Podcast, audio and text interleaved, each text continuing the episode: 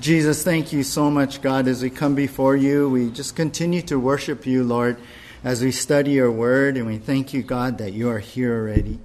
And Lord, as you warmed our hearts, God, as we have bowed before you and surrendering all to you, God, I ask that you would speak to us, Lord. God, there is none like you. God, there's no one like you. You're wonderful. You're beautiful. You're sweet. You are our Jesus, Lord, that we love so much. And help us, Lord, to know you more to get to know you in a deeper way more than ever before as we go through your word today. And I ask, God, that your Holy Spirit will now speak, that you anoint your word, God, and you will bless this time. In Jesus' name, amen. All right, today we continue our series uh, called Seven Names of God. Seven Names of God. Now, this is part two. And I told you guys last time that I might do two parts, maybe three. Well, we're going to be doing three. So we did part one last week. If you missed it, you can uh, listen to the podcast. You can go online on our YouTube channel. But we're going to be doing part two today on the seven names of God. Now, a while back, I came across some real people with names that match their job. It matches the work that they do. And uh, I like this. There's a butcher, and this is for real. His name is actually Brad Slaughter. How do you like that? There's a lawyer, and her name is actually Sue. Here's her first name. You know what her last name is? You. Y O O, Sue You. Uh, this optometrist, uh, his name is Dr. Stephen, but he has a middle initial of I. So if you look at his name on the, on, on the, on the door, it says Dr. Stephen I. Ball. He's an optometrist here. Someone said that they had a music teacher named Miss Fiddle, and who amazingly got married, and then her name changed to Mrs. Horn. a dental hygienist was actually, her name was Carol Moeller. A public relations manager who worked at McDonald's Corporation uh, their name was Zoe Hamburger. How you? How, I mean, how does that come to pass? Yeah. Lastly, there's a chiropractor, and his name is Dr. Lee Popwell. now, how's that? Their name actually matches the work they do. But you know, what? that's the idea. As we go through the seven names of God, we find name, the names of the Lord in the Bible, and they reflect who He is and the work that He does, how He works in our life. So, again, the title of our message today is The Seven Names of God, and this is part two. Now, last time we went over Jehovah Jireh, Jehovah Rapha, and Jehovah Nisi. But today we're going to go over two more, and next week two others after that. But today we're going to go over Jehovah Shalom, and number two, Jehovah Shammah. And that's our outline today Jehovah Shalom and Jehovah Shammah.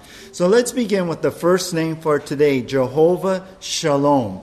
Jehovah Shalom. And here we find our text on this subject uh, on this name in Judges chapter 6. And we're going to be going over verses 21 through 24 this morning in Judges 6. So take a look with me here now. Jehovah Shalom.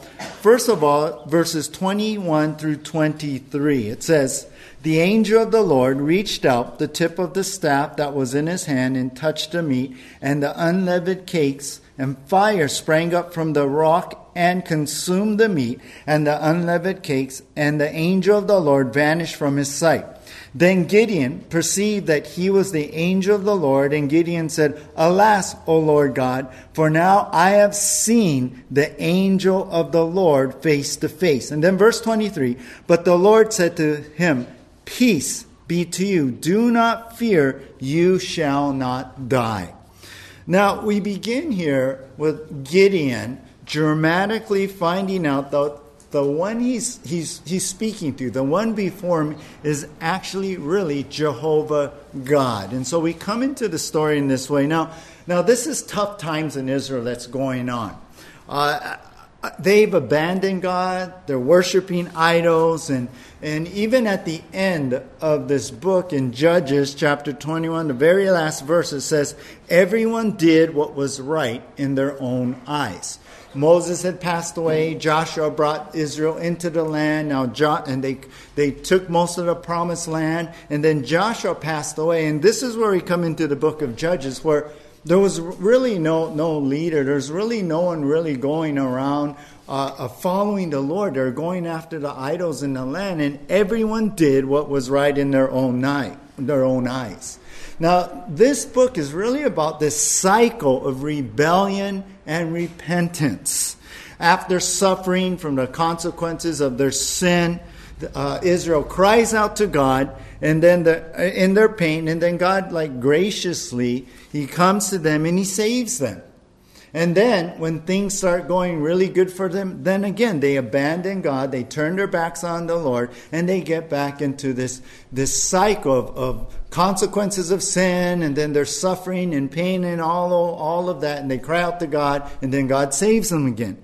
Now, in the middle of one of these cycles, when Israel had hit rock bottom, cried out to God, the Lord now calls Gideon to be the next judge. That's why it's called judges, or, or the next leader of the nation to rescue the people from the enemy, from the situation they're in, because that's what would happen. These enemy countries would come in, take over the land, they would suffer under that. And so God's calling Gideon now to be this next judge to save the people from the enemy, the Midianites. The Midianites to lead uh, and then Gideon's to lead the people back to God again. So, so that's that's the setting here. That's the background that's going on. Now, interesting thing, the word Midian, and this is the enemy of Israel at the time. Interesting is the word Midian means strife, and what's been going on for seven years now Seven years. At every harvest time, the Midianites would swoop in like locusts, it says in this chapter, and they'll ravage the land. They'll take the, the crops of the Israelites, they'll take their livestock, and they'll just come in and just, just ravage them and take over. And, and, and so at this time, Israel's actually living in caves in the mountains in fear. They're stressed out. They're worried about when where food is going to come uh, from you know how they're going to provide for themselves. And there's you can say no peace at all. They're filled with fear worry. They've been defeated. Continue. For seven years now they've been living this way and the midianites have come and made a whole mess of their lives. You know just stopping right there i was thinking about you know sometimes we can feel that way right we can feel like, whoa, and maybe that's how you feel right now with the world and what's going on, with, with things in our, our election now. And maybe, maybe, you know, I was reading an article that there's some election depression kind of going on. But whatever, whatever you, you believe, whether you're celebrate, it's a celebration or depression, whatever it is, I mean, sometimes life itself can make us feel this way. I think of how my own sin and the consequences of my own sin can make a mess of things. And there's strife and stress and pressure. Right? Or think about how the devil comes in and attacks, like these Midianites attacking. Or think about how the world can be so vicious, so evil in the things that they do. And, and we can be, be like that too. We feel like just running away in fear and just hiding in a cave and worried about all this that's going on. Well, the Lord hears the cry of Israel. And so he calls Gideon to step up. Now, the first of three signs to confirm his calling to be this judge, this leader of, of the nation, the Lord comes in here, and what we read was the Lord touches the sacrifice basically with this holy fire, and it just consumes the sacrifice like that. It burns up, and that's what we were reading here in uh, verse uh, 20, 21 here, right? Uh, he comes and touch fire springs up and consumes the meat and all. And then verse 22, Gideon also perceives, he, he comes into this full uh, mind of what's going on. He realizes now that he's come face to face, verse 22, with the Lord. This angel of the Lord, really, I believe it's speaking of a pre incarnate Jesus Christ. It, it, it's, it's Jesus before he came to this earth. So uh, many times in Old Testament, Old Testament, when you say angel of the Lord, that, that's Jesus before he came to the earth in the New Testament. So here's the Lord here, and he's come face to face with the holy God. There's a holy fire that consumed the sacrifice, and now he's face to face with the holy God. I was thinking maybe on his mind is Exodus 33 20. It says, You cannot, the Lord is speaking, you cannot see my face, for no one may see me and live. So you can imagine now all of a sudden Gideon is in full realization that, whoa, this is God in front of me, especially when the sacrifice goes up like that. So he's in fear. That's why it says in verse 22 Then Gideon perceived that he was the angel of the Lord, and Gideon said, Alas, oh, I've seen face to face, you know, and he's totally in fear here. But the Lord, verse 23, said to him, Peace, shalom, be to you. Do not fear, you shall not die. So the Lord assures Gideon by saying, Peace, shalom is the Hebrew word. In other words, you're not going to die. You see me face to face. And it's like, to me, it's like God, God saying, uh, He didn't say, God did not say, shame on you, you know, you sinner there, shame on you to, to approach me in that way. But He said, shalom to you. So look what happens next in verse 24. Then Gideon built an altar there, like a memorial, there to the Lord, and called it, The Lord is Peace. To this day it stands at, at Ophrah which uh, belongs to the Abiezrites there in Israel, in the northern territory of um, Manasseh there. So, God, so Gideon makes this memorial and he calls it the Lord is peace. And guess what that is in Hebrew? Jehovah Shalom, basically. Yahweh Shalom there.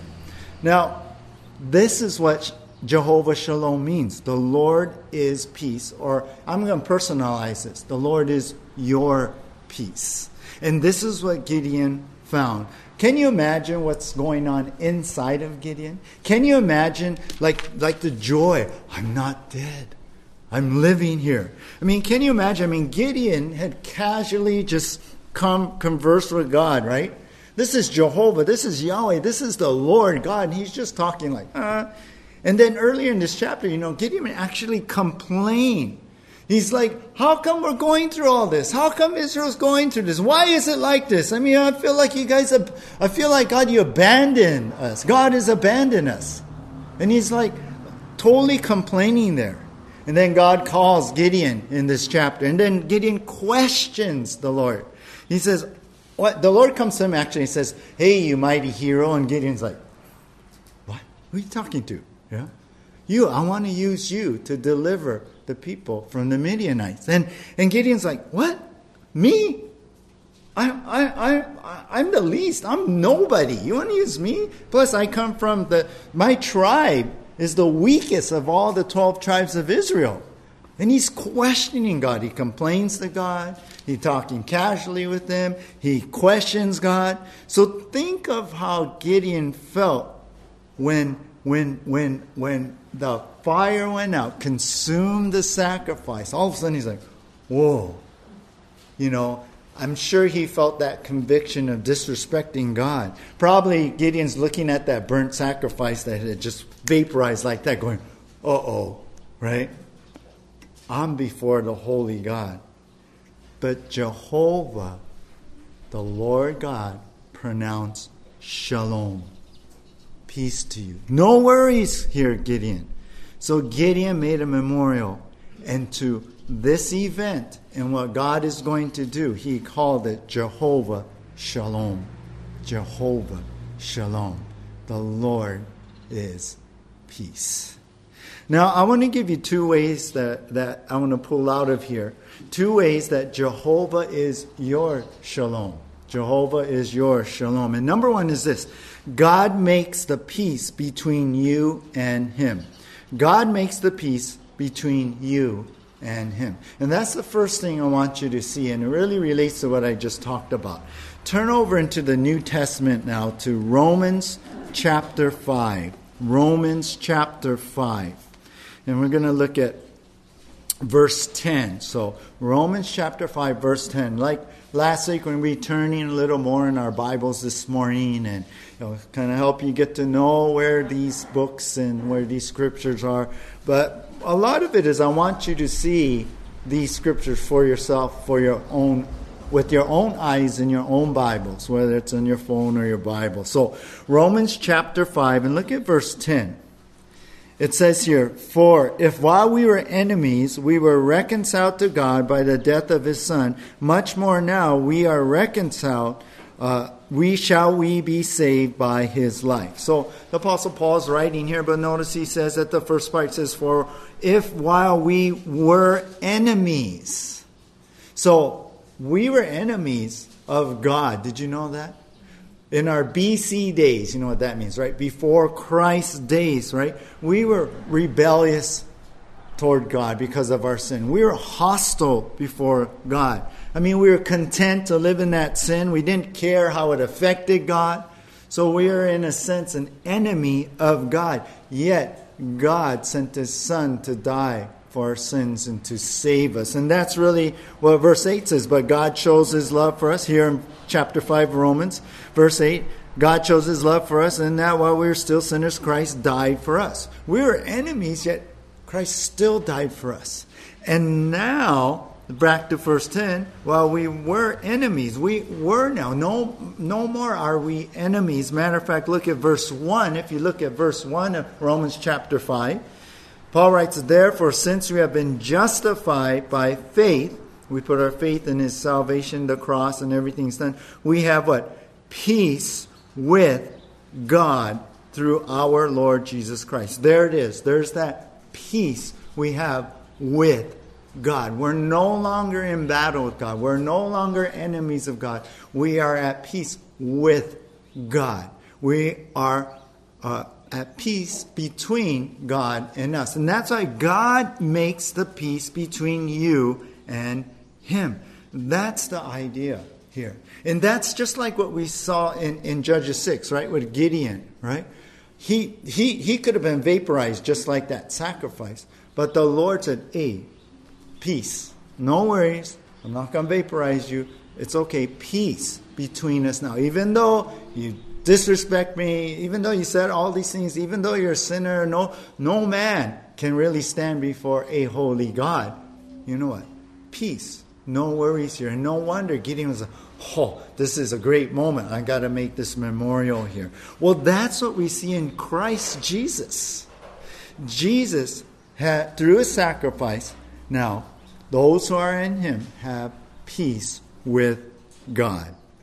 I read how someone had uh, one of those um, quote coaches in high school who motivated their their his players with that old school screaming and shaming, you know, the players and everything. And um, I was thinking, I was reading about that. I was thinking, oh yeah, I, I had a coach like that, you know. And his voice, their writing was only heard when you did something wrong practice would come to a halt, the yelling, the, the berating would begin when you did something wrong. And, and they wrote like you always felt like he was against you. Like even you're on the opposing team. I mean, I, I, I don't know if you guys, I remember some coaches, you know, like that. Well, you know what? As human beings, we tend to transfer those kinds of experiences to the Lord. You know what we think many times? God is out to get me. God is out to get me. He's like that angry coach that I had, just waiting for me to make that mistake and fill his quota of, of revenge or retaliation and, and for what I did wrong. But know this today. Look at what Romans 5 is talking about that we are justified in Christ. We're no longer enemies, verse, verse 10. No longer. We were, we're no longer now. But now, He's brought you onto His side. You know where we are? Team Jesus, guys. We're on Team Jesus. He is Je- Jehovah Shalom, and you have peace with God. So God makes the peace between you and Him. Isn't that great to know? Let's go to number two now. The second thing I want you to see is God gives the peace that flows into your life. God gives the peace that flows into your life. Now, Gideon is looking forward to the Lord uh, really being there for him, being his strength, and he and he's still kind of doubtful. So he asks for some different fleeces, and you can read the story later. But the main thing, he has this joy and this peace now that knowing that God is there, He's peace, and that only means God's going to take care of the problem in the land. I mean, again, for seven years now, the people have not had any peace. They've been anxious and stressed out here. But Gideon now is beginning to see the Lord is going to bring peace into the land. And this is the peace of God that God brings. Now, I was thinking about sometimes we have our own Midianites, right? In our land, in our lives that are stressing us out. Is that for you today? I mean, what are you worried about right now? What is pressuring you? What is what is what is that going on inside of you? Know this that God wants to give you peace. All you need to do is go to him and he wants to give you that peace. If you can turn over to uh, John, John chapter 14. John 14.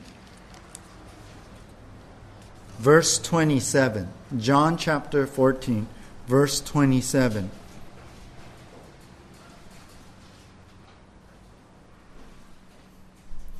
Jesus is speaking here in John chapter 14, 27. He says, Peace I leave with you, my peace I give to you.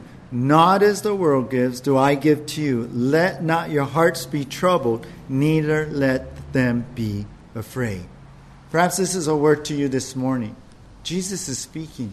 Peace, peace, shalom, I leave with you.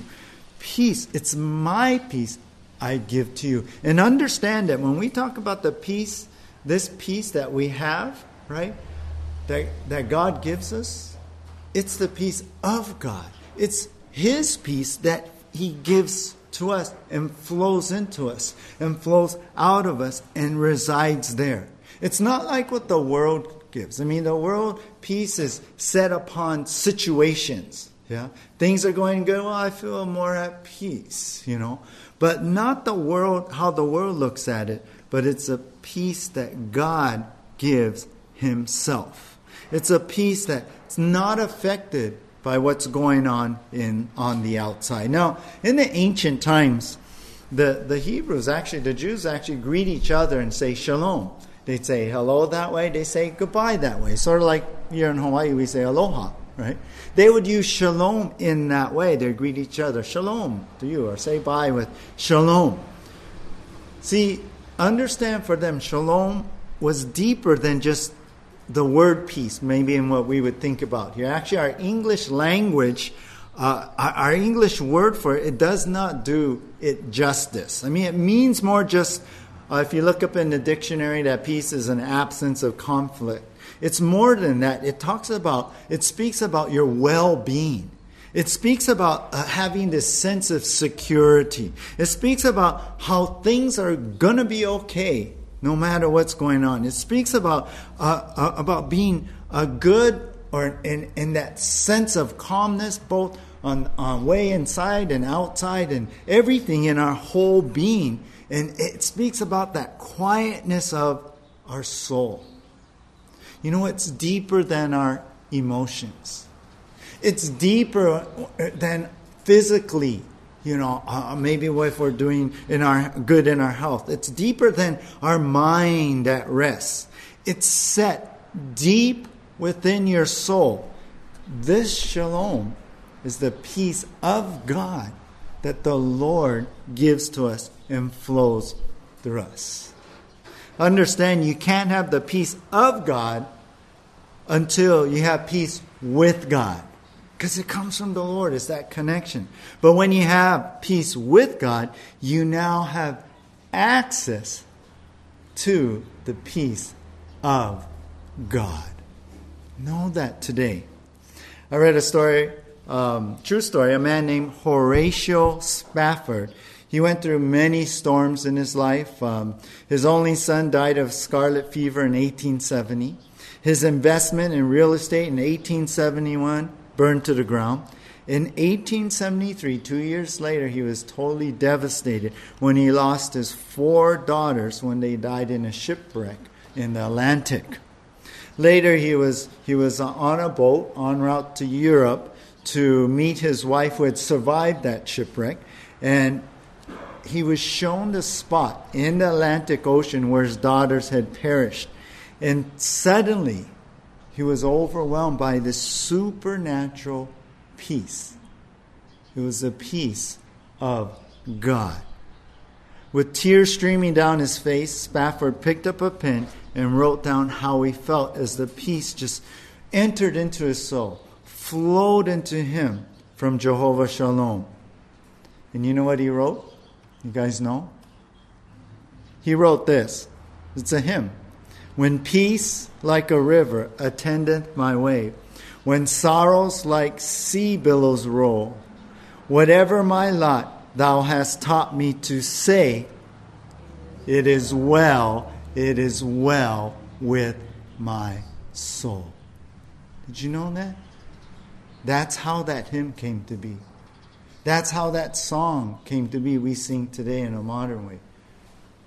It came through a flood of the peace of God from Jehovah Shalom into his soul after all that happened. Have you lost that kind of peace? Perhaps maybe it's because you wandered away from God. Listen to what Isaiah 48 18 says. It says, Oh, that you had Oh, that you had paid attention to my commandments, then your peace would have been like a river. Why is Isaiah saying that to Israel? Because our connection to God is how we get the peace of God. When we have peace with God, we can have the peace of God. I don't know where you are at today. I don't know where you're at, maybe connected online, but it's time to get back to Jesus. It's time to connect Him. It's time to get right with Him so that that peace of God can flow into your heart and into your life like a river. Maybe you've drifted away. Maybe maybe you've gone, but but you know you've lost then the source of that peace.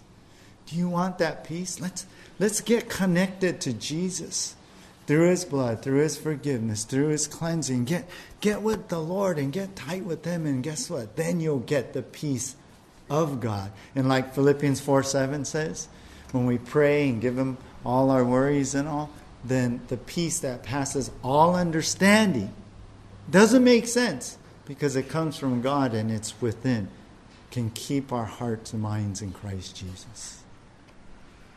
That's your Jehovah Shalom.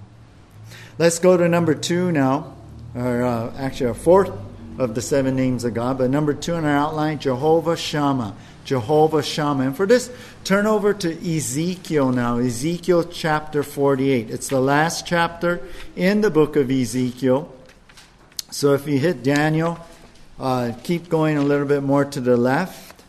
It's um, after Jeremiah and Lamentations and all um, after Isaiah, but Ezekiel chapter 48. Ezekiel chapter 48. Now we're going to look at the end of the chapter from verses 30 through 35. Verses 30 to 35, Ezekiel 48. Let's read together here Ezekiel 48, verse 30. 48 30, it says, These shall be the exits of the city on the north side, which is to be 4,500 cubits by measure. By the way, that's like one and a half miles. Three gates the gate of Reuben, the gate of Judah, the gate of Levi, the gates of the city being named after the tribes of Israel. Then, verse 33 on the east side now, uh, you go from north to the east side, which is to be 4,500 cubits, a mile and a half. Three gates the gate of Joseph, the gate of Benjamin, and the gate of Dan. Then on the south side, which is to be 4,500 cubits by measure, three gates the gate of Simeon, the gate of Is- Issachar, and the gate of Zebulun. And then verse 34 on the west side, which is to be 4,500 cubits, three gates the gate of Gad, the gate of Asher, and the gate of Naphtali. So we see here that on the wall here of the city is gates with the names of the 12 tribes of Israel all the way around. And then verse 35 the circumference of this city shall be 18,000 cubits, which is like six miles around. And then look, and the name of the city from that time shall be the Lord is there. Now, what's being described here at the end, uh, Ezekiel's uh, had a vision uh, since about chapter 40 of, of the millennial temple. And then now the millennial, millennial temple sits inside this millennial Jerusalem. And this is what Ezekiel is looking at in this prophecy, in this vision. Now, as you know, we have the rapture, we have the tribulation, after that, the second coming of Christ, and then Christ sets his rule and reign on earth, and, there, and there's a new temple. Everyone from the world goes to worship there, and the temple sits inside this city here, and this is the millennial Jerusalem. And so on the gates of the 12 tribes. But in verse 35, it tells us that the city from that time shall be called the Lord is there. And that is Jehovah Shammah. Now, when it says the Lord is there, it means that God is there. It means that God is there, and it also means that God is here and God is everywhere. That's the idea here in all of this. The Lord is there, Jehovah Shammah. And for me, I see it this way. Uh, I've been praying this. I told you I've been praying the names of God. Yeah, I've been praying that the Lord is ever present. That Jehovah Shammah means the Lord is ever present. So, here we see the name of Jerusalem, which Jerusalem actually means the city of peace, right? Shalom, Jerusalem right? It's a city of peace, but now it's going to be changed. The Lord is there. The Lord is ever present. The Lord is everywhere. The Lord is really because literally in the millennial time, Jesus Christ, God, will be there literally physically on the earth. He's going to be right there, ruling and reigning, and people are going to be coming to worship all over in the world. So we see God's abiding presence is right there, and that's why it's going to be called the Lord is there, Jehovah Shammah. Now, understand something. Today, for us right now, we know that God is spiritually ever present, right? I mean, in the millennial time, certainly God will be there for sure. I mean, literally be there on the planet, on this planet. But right now, we know God is spiritually ever present. You know what the technical term is? Do you know what that is? The omnipresence of God, right? Omni meaning all, so all present, omnipresence. I don't know if you heard that word, but that means that God is everywhere. God is present everywhere. I read about a skeptic philosopher once asked, Where is God? And the Christian asked, answered, Where is he not? I like that. Spiritually, he's everywhere. So, our last point is this Jehovah Shammah means God is ever present in your life. Know that. Know that. God is ever present. God is there always in your life. Turn over to the left to Isaiah. Isaiah chapter 41. Isaiah chapter 41. If you turn to the left, a couple of books uh, over Lamentations, Jeremiah, and then uh, uh, Isaiah. Isaiah 41. And this is a great promise, and you guys know this verse is probably already underlined and highlighted. By Isaiah 41, verse 10, it says here, Fear not, for what? I am with you. Right? What does it say? I am with you. The Lord is with you. No, no reason to be afraid. He's ever present. He's your Lord Shammah. He's Jehovah Shammah. And he says, Be not dismayed, verse 10. Don't, don't be distressed. Don't be discouraged. Don't, don't be all like, ah, stressed out and everything. Be not dismayed, for I am your God. I will strengthen you. I will help you. I will uphold you with my righteous right hand. He's right there, holding you up. He's right there, there for you, being there. The Lord is there, no matter where you go. You leave this place, you go home, guess what? The Lord is there. You get in your car, you're driving, guess what? The Lord is there. Sometimes we think, oh well, God is in the church. You know, this is this is just a building. You know, yeah. Sometimes we think, oh well, I got to get to God. I got to get to church, and maybe in a sense, it's a good place to go and worship and seek the Lord. But know this: you if you drive downtown, you know what? He's ever present. Jehovah Shammah. Know this, you guys. You know what I think about? I think about, listen, when the angel told Joseph in Matthew chapter 1 that Mary is pregnant with the Messiah God, and the angel said, you know, he's going to be called, Jesus, he's going to be called Emmanuel, which means God with us. Hey, Christmas is coming. Emmanuel, you guys. God with us. So Jesus is with you right there. And we know the first Hebrews, right? 13 5. He will never leave us nor forsake us. Jesus is ever present in any situation. Nothing's going to stop that. No, not no storm, yeah? not no trials, not no trouble, nothing at all. Jesus is ever present in any situation. When you feel alone, think about this Jehovah Shammah. When, uh, when, when you're going through maybe a breakup in a relationship, Jehovah Shammah. When you get bad news from the doctor, Jehovah Shammah. When you're dear caking, you see him making bad decisions, and you're like, ah, Jehovah Shammah. When you're hurting so bad you don't know what to do, Jehovah Shammah. When the storms blow so hard and you think you're going to drown, Jehovah Shammah. When you're afraid about the future, what's going to happen now, Jehovah Shammah. God is with you. Look at verse uh, chapter 43, two chapters over from Isaiah 41. Look at Isaiah 43, verse 2.